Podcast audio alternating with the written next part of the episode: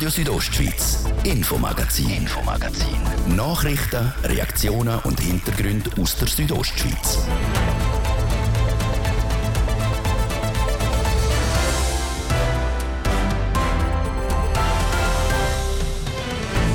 Der Wolf breitet sich aus im Kanton Graubünden. Heute ist nämlich das 13. Wolfsrudel bestätigt worden. Und zwar im Engadin. Am Schweizerischen Nationalpark ist es gelungen, Fotos von Jungtieren zu machen. Also es hat sie noch kein Mensch mit eigenen Augen gesehen, live. Das heißt, es ist ein wahnsinniger Glücksfall, wenn ich so eine Beobachtung machen kann. Ausgeschlossen ist nichts. Wir haben immer wieder Meldungen von Leuten, die Wölfe beobachtet tun im Nationalpark. Sagt der Hans Lotza, Kommunikationschef vom Schweizerischen Nationalpark. Wie der Zufall mitgespielt hat, dass man jetzt das erste Wolfsrudel seit 100 Jahren im Engadin nachweisen kann, gibt es nachher. Und grosse Solidarität mit den Betroffenen vom Erdrutsch in Schwanden. Die Primarschule Schwanden hat im Dorf einen Stand aufgemacht, wo sie Küchen und selber postelte Sachen verkaufen. Für die, die vom Bergsturz ihr Haus haben verloren und dass man Geld spenden für sie, dass sie ein Neues finden und weiter fröhlich wohnen können. Sagt die Viertklässlerin Valentina. Das und noch viel mehr sind Themen im Infomagazin vom heutigen Mittwoch. Mein Name ist Dies Fritschi. Ich wünsche einen schönen Abend. Im Engadin ist das erste Wolfsrudel seit über 100 Jahren entdeckt worden. Der Schweizerische Nationalpark vermeldet mindestens vier Jungtiere. Eine Sensation. Der Hans Lotza ist der Leiter der Kommunikation und Öffentlichkeitsarbeit vom Schweizerischen Nationalpark. Ich wollte von ihm wissen, wie speziell eigentlich die Entdeckung ist. Ja, wir reden natürlich schon lange darüber, dass der Wolf früher oder später wird im Engadin sesshaft werden. Es ist jetzt auch schon sieben Jahre lang ein Weibli allein durch den Nationalpark gestreift und hat sich da quasi niedergelassen, aber es hat nie Nachwuchs gegeben. Und jetzt ist es natürlich speziell, wenn es plötzlich so weit ist. Allerdings hat das nichts zu tun mit dem Weibli, das wir festgestellt haben, sehr wahrscheinlich, sondern mit einem neuen Wolfspaar, das sich gebildet hat. Wir haben bereits Ende vom letzten Jahr diverse Spuren gesehen, wo zwei Tiere miteinander unterwegs sind und es hat sich von dem her ein bisschen angebahnt, aber äh, gesehen mit eigenen Augen, hat bis jetzt noch kein Mensch das Wolfspaar und das ist doch erstaunlich, wenn man denkt, wie viele Leute im Nationalpark unterwegs sind und es zeigt sich auch, wie verborgen die Tiere zum Teil dann auch leben tun. Eben, so verborgen, wie die äh, sich verkriechen, verschleichen und alles zusammen. Wie haben Sie herausgefunden, dass es ein Wolfsrudel gegeben hat? Ja, es ist eine lustige Geschichte. Wir haben momentan läuft das Monitoring zu den Insekten und da stellt man Insektenfallen auf und die Forscherinnen und Forscher haben immer wieder festgestellt, dass die Insektenfallen einfach kaputt sind und haben das dann genauer angeschaut und haben auch Bissspuren dran gesehen und haben dann gedacht, ja gut, jetzt stellen wir da einfach mal ein paar Fotofallen auf und schauen, wer da die Übeltäter sind und äh, ja, es hat sich dann gezeigt, dass das tatsächlich die jungen Wölfli sind, die da gespielt haben mit diesen Insektenfallen und durch das sind wir dann dieser Geschichte auf die Spur gekommen. Äh, was auch noch aufgefallen ist, dass in dieser Gegend einige vom Wolf gerissene Kadaver vorhanden sind, Gämsen und Hirsche. Aber das ist in dem Sinne nicht außergewöhnlich, weil wir eben seit sieben Jahren ohnehin eine Wolfspräsenz schon haben im Gebiet. Seit über 100 Jahren eben das erste Wolfsrudel. Tut man da jetzt jubeln oder sagt man, oh nein, jetzt haben wir den Wolf auch noch? Ja, da muss man natürlich differenzieren. Ich meine, als Nationalpark sind wir natürlich ganz klar der Auffassung, der Wolf als Spitzenprädator an der Spitze der Nahrungspyramide gehört in unser Ökosystem. Das wissen wir auch aus x internationalen Studien, welche Bedeutung der Wolf in einem Ökosystem hat. Von dem her, wir denken von der Natur her, wir sind verantwortlich für den Naturschutz im Nationalpark und durch das natürlich auch erfreut, dass wir jetzt eine repräsentative Vertretung haben von, von dem Wichtigsten Spitzenprädator in unserem System und äh, ja, das ist ein besonderer Moment, wo jetzt natürlich äh, nach einer Abwesenheit von über 100 Jahren besonders ist. Der Nationalpark selber ist 1914 gegründet worden, das heißt, wir haben jetzt über 100 Jahre ohne oder fast ohne Wolf, kann man mindestens ohne Wolfsrudel. Und jetzt stellt sich für uns natürlich die große Frage, ja, wie verändert das das Ökosystem? Und das werden wir jetzt natürlich versuchen, ganz genau zu dokumentieren. Wenn ich jetzt unterwegs bin im Nationalpark als Besucher, komme ich der Wolf überhaupt zu sehen über? Gibt es eine Chance als erstes Mal? Ja, das ist so die berühmte Nadel im Heuhaufen. Wir haben ja jetzt bereits die Situation, dass einzig die Fotifallen in der Lage sind, die jungen Wölfe zu dokumentieren. Also es hat sie noch kein Mensch mit eigenen Augen gesehen, live. Das heißt, es ist ein wahnsinniger Glücksfall, wenn ich so eine Beobachtung machen kann. Ausgeschlossen ist nichts. Wir haben immer wieder Meldungen von Leuten, die Wölfe beobachtet tun im Nationalpark. Also von dem her, man darf immer Glücksbild sein, aber man sollte nicht die Erwartung haben, dass man jetzt so einen Wolf sehen kann. Und wenn man sie tatsächlich sehen würde, muss man auch nicht Angst haben. Also Angriffe von Wölfen auf Menschen, die sind also äußerst unwahrscheinlich. Im Vergleich zum Bär, dort ist es natürlich ein bisschen eine heiklere Situation, aber bei Wölfen kann man davon ausgehen, dass die sehr schüch sind und sich ja, dann auch entfernen werden. Der Hans Lutzer, Leiter der Kommunikation und Öffentlichkeitsarbeit vom Schweizerischen Nationalpark, über das neue Wolfsrudel. Übrigens das 13. im Kanton Graubünden.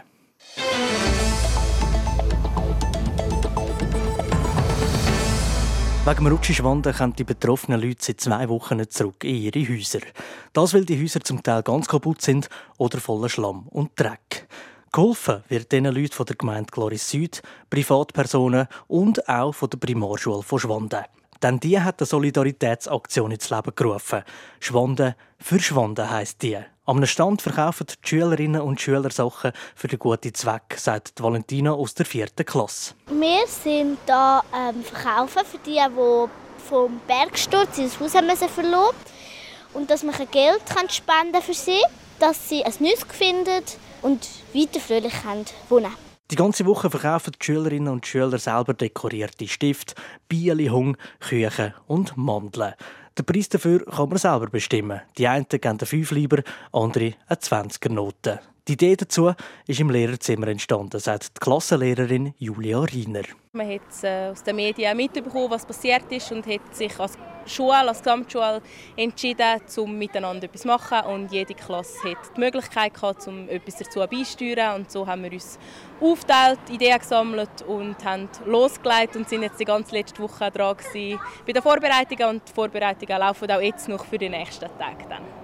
Seit dem Montag ist die Primarschule dran, Spenden zu sammeln für die betroffenen Leute in Schwanden. Jeden Halbtag werden die Klassen ausgewechselt, die verkaufen und somit auch die Produkte. Und man kann sagen, der Laden läuft und auch den Kindern gefällt es. Ja, sie haben gesagt, sie waren sehr positiv überrascht. Ein Haufen Leute, die gekommen sind, Interesse gezeigt haben. Auch Leute, die sogar selber noch etwas gebracht haben, um auch hinzulegen. Und ja, also wirklich positive Erfahrungen. Auch den Kindern hat es, glaube ich, auch wahnsinnig Freude gemacht. Der Erlös von dieser Woche, die die Primarschule Schwanden sammelt mit ihrer Verkaufsaktion, wird gespendet für die betroffenen Leute vom Rutschen Schwanden. Oder in den Worten der Vierklässlerin Valentina. Wir behalten es nicht für uns und wir wollen, dass sie dann nachher wieder Freude haben.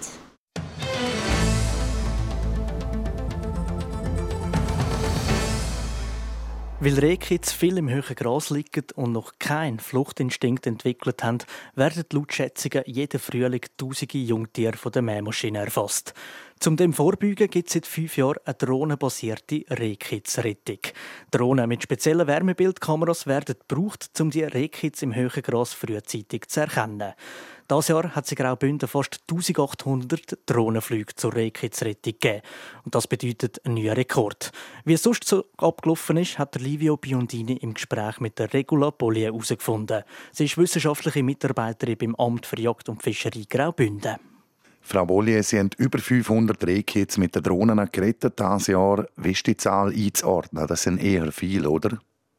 Ja, das ist so ähm, ein bisschen weniger als letztes Jahr, aber eigentlich immer noch eine sehr hohe Zahl, die wir haben können retten Über 500 Rehkitz. Das ist sicher, äh, sicher sehr ein, gute, ein gutes Resultat, das die Jäger erbracht haben.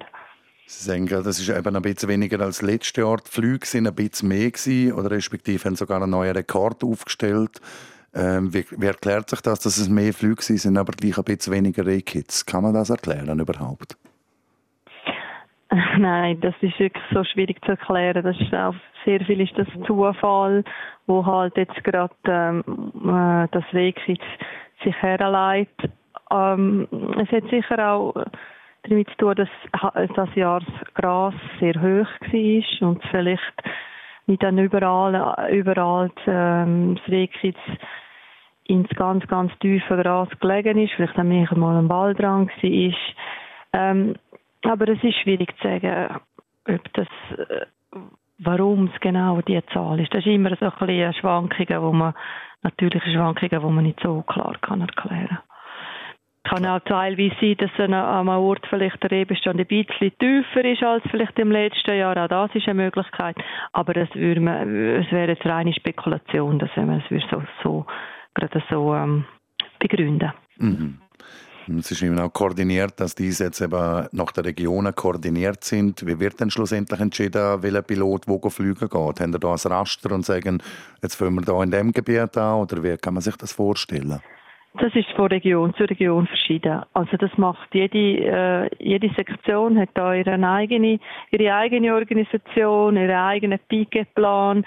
Es gibt Sektionen, die stellen das am Anfang auf, die, jeden Tag und der Tag geht der Ding fliegen und und es gibt derige, die machen das vielleicht mehr nach Region und sagen, die in dieser Region fliegt jetzt der. Das, das macht wirklich jede Sektion ein bisschen verschieden oder macht, organisiert das auch selber. Mhm. Der Drohnenpilot, das kann, äh, oder Pilotin, das kann jede und jeder werden. Was haben Sie denn da für Anforderungen? Ja, wichtig ist, dass sie ähm, sich mal mit einer Sektion in Verbindung setzt und dort eigentlich mit dem äh, Sektionshegeobmann ähm, anschaut, wer bei ihnen die Piloten sind. Und dann muss sie von einem von diesen Piloten ausgebildet werden. Also muss lernen, wie Drohnen fliegen und dann kann er eigentlich mithelfen. Es wird eigentlich von den Sektionen selber betreut und die haben Verantwortung, dass die Ausbildung dann innerhalb von der, von der Region stattfindet. Und wir haben da sehr gute Leute draussen, zum Beispiel im Engadin der Armand Schlegel, der das äh, professionell macht, aber auch in Prättig auch immer hervorragende Leute, die wo die, die anderen, die frischen Piloten ausbilden, ja. Wie rekrutieren denn frische Piloten oder melden die sich selber von sich aus? Wie Sie gerade gesagt haben, die gehen selber auf die Sektionen zu und sagen, hey, das liegt mir am Herzen, ich will da mithelfen. Ja, die kommen eigentlich ziemlich selber von, auf die Sektionen zu. Ja, das haben wir bis jetzt haben wir da, oder, oder innerhalb der Sektionen tun sie ähm, in, in der, im Jägerverband tun sie eigentlich das äh, anfragen, wer Interesse hat oder Werbung machen. Das machen die Sektionen auch selber. Wir, wir gehen eigentlich nur Drohnen aus und, und die ganze Organisation von der Exitrettung läuft eigentlich über die Sektionen. Mhm. Das läuft alles auf freiwilliger Basis? total auf freiwilliger Basis und das ist ein riesiger Einsatz, den die Jäger leisten. Also die stehen am Morgen um 4, 5 Uhr auf, jeden Tag, zwischen, zum Teil jeden Tag zwischen der Mitte Mai und Mitte Juli und äh, gehen da fliegen vor dem Arbeiten. Also das ist ein riesen Einsatz, freiwilliger Einsatz, ja. Sie haben gesagt, Sie tun die Drohnen Sie zur Verfügung stellen. Das sind ja nicht einfach irgendwelche Drohnen, sondern spezielle noch mit den Wärmebildkameras. Was kostet denn so eine Drohnenrettung auf das Jahr raus? Kann man das sagen? Also Drohnen allein kostet um die 8000 Franken und dann haben wir, haben wir noch Reparaturen immer wieder etwa um die ja, das ist noch schwierig zu sagen, wie viel, das kommt darauf an, wie viel äh, Schäden das man hat. Aber wir gehen da immer jährlich von etwa 6.000, 7.000 Franken Reparaturen aus. Und äh, ja, und dann ähm, sonst Kosten, was wir noch intern an Stunden brauchen, das kann ich jetzt Ihnen nicht genau sagen, aber das ist sicher nicht unerheblich. Wir haben dann innerhalb vom, Amt einen Drohnenspezialist, der eigentlich pikemässig äh, erreichbar ist im in der Zeit, wo er äh, die beschädigte Drohne entgegennimmt, sie gerade repariert, was er kann reparieren, es ist eine Reparatur schickt, also der ist eigentlich rund um die Tour erreichbar und auch das ganze Jahr durch er sich mit denen um die Drohnen kümmern. Und das ist äh, keine unerhebliche Ressourcen, die mir da zur Verfügung stellt, der Kanton zur Verfügung stellt für, für die äh, Unterhalt von diesen Drohnen. Der Livio Biondini hat das Interview mit der Regula Bollier vom Bündneramt für Jagd und Fischerei geführt.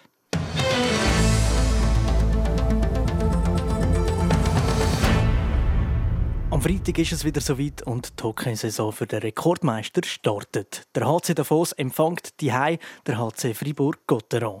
Was die Erwartungen der Saison sind und wie zuversichtlich der Sportchef vom HCD ist, berichtet der Laurin Michael und der Immanuel Giger. Mission 32. Mit dem Motto startet der HCD in Saison. Um den 32. Meistertitel zu holen, hat der HCD im Sommer einen neuen Trainer verpflichtet. Der Josh Holden steht die Saison neu an der Seite vom Eisfeld. Bis jetzt hat er einen guten Eindruck hinterlassen und wir Mannschaft schon Fortschritte erzielen wie der Sportchef Jan Elston sagt. Sehr, sehr gut, sehr, sehr positiv, muss ich sagen. Ich bin sehr zufrieden mit dem Prozess. Äh, wo ich stehe momentan, gibt es immer noch Potenzial. Potenzial gibt es vor allem im 5 gegen 5. Das Über- und Unterzahlspiel sei dafür letztes Jahr schon gut gewesen. Eine weitere Baustelle vor letzter Saison sind Schussstatistiken. Das sage aber nicht wegen der Qualität oder der Effizienz der Schüsse, meint der Jan Elston sondern von wo geschossen wird. Die Schussposition, nicht schießen einfach zum Schießen, aber wir müssen kreieren diese Torchance, oder? Und das, wir machen mehr Druck. Um ein intensives und qualitatives Hockey zu spielen können, hätte der Hockeyclub auch den Kader noch verstärken. Darum sei lang das Ziel um noch einen top-ausländischen Spieler für den Angriff zu verpflichten. Das sei jetzt aber für diese Saison noch nicht möglich gewesen. Weil verträglich ist nicht möglich. Wir müssen respektieren die Verträge, die wir haben. Jetzt äh, Ende Saison wir haben mehr Flexibilität gegen Verträge. Wir sind immer noch auf Markt zum Schauen. Das ist ganz klar. Wir wollen besser werden. Das ist äh, unbedingt ein Ziel von uns. Gleich sage ich mir zuversichtlich. Bei der Kaderbreite sagt man nicht so gut aufgestellt. Dafür hätte man bei Ausfällen gute Junioren, die aushelfen können. Durch das neue Motto Mission 32 ist klar, dass es auch Erwartungen gibt. Sicher die Top 6 müssen drinnen liegen. Ich glaube, die National League ist so eng und so kompetitiv, dass äh, die große Herausforderung ist, zum Top 6 zu sein und dann alles möglich für alle. Ob es möglich ist, um die hohen Ansprüche zu erreichen, wird sich im Verlauf der Saison zeigen. Eine Veränderung hat es nicht nur beim Trainer gegeben, sondern auch im Kader. Dort ist nämlich ein altbekanntes Gesicht wieder mit dabei. Der Noah Schneeberger ist nach fünf Jahren wieder zurück beim HCD. Für mich war es wirklich ja, wieder ein, ein Heimkommen. Wirklich ja, für mich die sechs Jahre, die ich hier war, durfte erleben Sei es sportlich, sei es auch zwischenmenschlich mit sehr vielen Leuten, die nicht im Club zu tun haben wo ich wirklich so herzlich empfangen wurde mit «Ja, schön bist du wieder da». Und ich muss sagen, schön finde ich es auch, dafür wieder da sein. Und darum ist es für mich schon sehr emotional, hier oben zu sein sagt der Noah Schneeberger. Der Schweizer Hockeyspieler sei froh, wieder zurück in Davos zu sein. Er war schon mal sechs Jahre beim HCD, bevor er nachher fünf Jahre weggegangen ist. Zuletzt ist er sogar beim EHC Biel im Playoff-Final von letzter Saison gestanden. Nach dem verlorenen Final bin ich endlich von Davos kontaktiert worden. Und ja, da hat sich das Ganze von Hirn, das Ganze aufhören. Klar, die Saison war noch nicht durch. Die Enttäuschung war sicher immer noch sehr gross, als wir das siebte Spiel mit Biel nicht gewinnen konnten.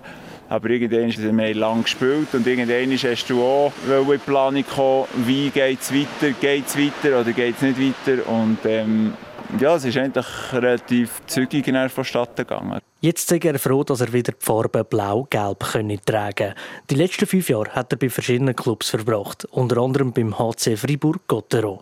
Diese Zeiten waren nicht immer einfach, sei es sportlich oder auch privat. Von dem lässt er sich aber nicht abziehen. Ich probiere, dass ich ein positiver Mensch und ich bin einer, der endlich, wie man so schön sagt, aus negativen Erfahrungen am meisten eigentlich lernen. Aber das ist gleich etwas, was ich als das Positive mitnehme. Also einfach wirklich das, was mir oder meinem Umfeld gut tut. Und das andere muss ich sagen, eben die drei Jahre Freiburg, das ist für mich schon gar nicht präsent. Die letzten zwei Saisons in Biel können er aber in guter Erinnerung behalten. Der Start beim HCD war bis jetzt noch nicht so super. Er hat sich nämlich im allerersten Mannschaftstraining eine leichte Verletzung zugezogen. Durch die hat er dann auch die meisten Vorbereitungsspiele verpasst. Jetzt geht es ihm aber wieder gut und er hat auch beim letzten Vorbereitungsspiel vor dem Saisonstart mitgespielt. Ich spiele sehr gerne so, das ist meine Leidenschaft. Ob ich jetzt das gemacht habe vor der Saison oder nicht, denke ich, auf die Saison raus spielt das eine grosse Rolle. Aber ich hätte schon jedes Vorbereitungsspiel für mich sein. Ich, hätte, ich will immer spielen. Ähm, für mich war es schön, dass ich es gleich noch spielen konnte. Und eben ist die Reaktion von meiner Verletzung äh, positiv ausgefallen. In Davos will er seine Qualitäten und Erfahrungen auf die Eis bringen. Trotz seiner 35 Jahren denke er momentan noch nicht über das Karrierenende nach. Das sei dann erst das Thema, wenn er merkt, dass er nicht mehr auf einem guten Niveau spielt. Jetzt sei es für ihn wichtig, um den Fokus auf die kommende Saison und den Saisonstart zu legen. Ob der Noah Schneeberger mit dem HCD einen guten Saisonstart schafft, sehen wir dann am Freitag. Dann spielt es nämlich das erste Meisterschaftsspiel gegen den HC Fribourg-Gortero.